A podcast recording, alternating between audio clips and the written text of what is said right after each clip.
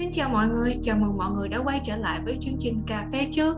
Bản tin ngày 19 tháng 10 năm 2021 bao gồm Thứ nhất, Qantas chào mừng mở biên giới bằng ưu đãi lớn. Tiếp theo là Úc hỗ trợ tài chính cho những phụ nữ thoát khỏi bạo lực gia đình. Sau đó là một người mua hàng và bảo vệ đã bị tấn công tại siêu thị ở Melbourne. Và cuối cùng là cập nhật tình hình Covid tại Úc và Việt Nam. Mở đầu bản tin ngày hôm nay là tin về Qantas chào mừng mở cửa biên giới bằng ưu đãi lớn để kỷ niệm việc mở lại biên giới của Úc, Qantas đã phát hành chương trình ưu đãi lớn nhất từ trước đến nay. Những người nằm trong danh sách thành viên của Qantas có thể sử dụng số điểm mà họ đã giữ trong thời gian đại dịch để bảo đảm chỗ ngồi trên các chuyến bay trên khắp đất nước và trên toàn thế giới. Chương trình diễn ra khi New South Wales chuẩn bị mở lại biên giới quốc tế từ ngày 1 tháng 11 và các quốc gia đang bắt đầu mở biên giới lại với nhau trước Giáng sinh. Ưu đãi sẽ cho phép du khách mua chuyến bay giữa Sydney và Melbourne với ít nhất là 8.000 điểm. Trong khi đó thì chuyến bay Melbourne và London sẽ có giá trị 55.200 điểm hội viên có thể tự tin đặt vé máy bay của mình mà không phải trả phí để thay đổi hoặc là hủy đặt chỗ ngồi chuyến bay quốc tế của mình cho đến ngày 31 tháng 12 năm 2022. Lưu ý là điều này sẽ dành cho các uh, vé đặt chỗ trước ngày 28 tháng 2 năm 2022.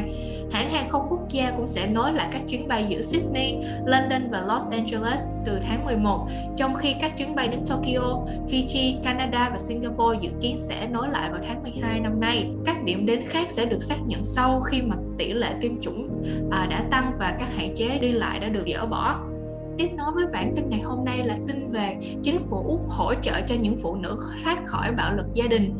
Những người phụ nữ thoát khỏi các mối quan hệ bạo lực sẽ sớm được tiếp cận với khoản hỗ trợ lên tới 5.000 đô la để giúp cho họ bắt đầu có một cuộc sống mới. Từ thứ ba, những người phụ nữ sẽ nhận được khoản hỗ trợ tài chính lên đến 1.500 đô tiền mặt với phần còn lại dành cho hàng hóa và các dịch vụ hoặc thanh toán trực tiếp bằng trái phiếu, học phí hoặc các hỗ trợ khác để gây dựng một tổ ấm an toàn.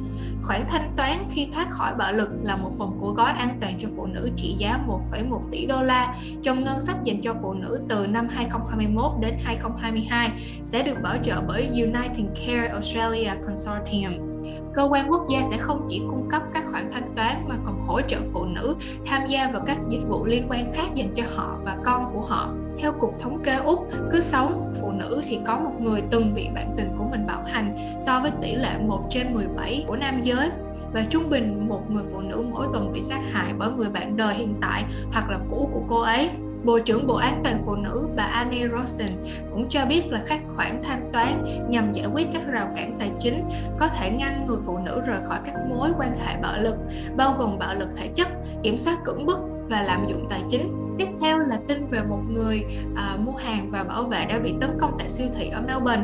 Thì một người mua sắm và một nhân viên bảo vệ đã đang phải nhập viện sau khi bị đâm tại siêu thị Woolworths ở Melbourne sáng ngày hôm qua. Cảnh sát xác nhận là một người thanh niên 20 tuổi đã bị bắt sau vụ việc xảy ra tại trung tâm mua sắm Berkeley Square ở Brunswick chỉ sau 8 giờ sáng. Cảnh sát Victoria cũng cho biết là một người đàn ông Brunswick 60 tuổi đang đứng trong hàng đợi thanh toán của siêu thị thì nghe thấy một tiếng la hét từ phía sau.